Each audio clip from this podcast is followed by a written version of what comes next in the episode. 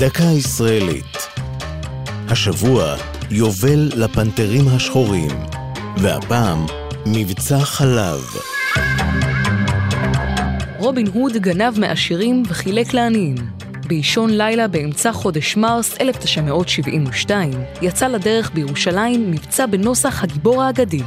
הפנתרים השחורים גנבו ארגזי חלב שנועדו לתושבי שכונת רחביה המבוססת וחילקו אותם לתושבי שכונת האסבסטונים.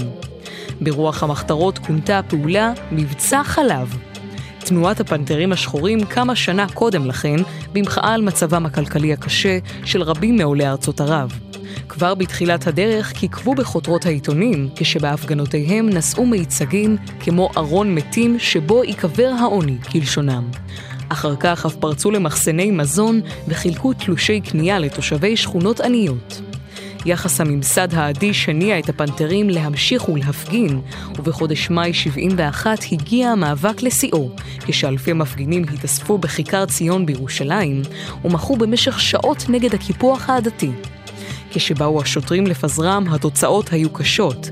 המפגינים השליכו אבנים ובקבוק תבערה, ועשרות נפצעו ונעצרו.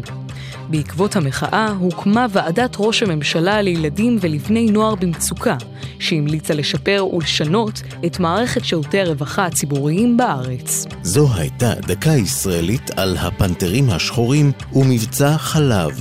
כתבה אופק רוזנטל, ייעוץ הפרופסור דבורה ברנשטיין, עורך ליאור פרידמן.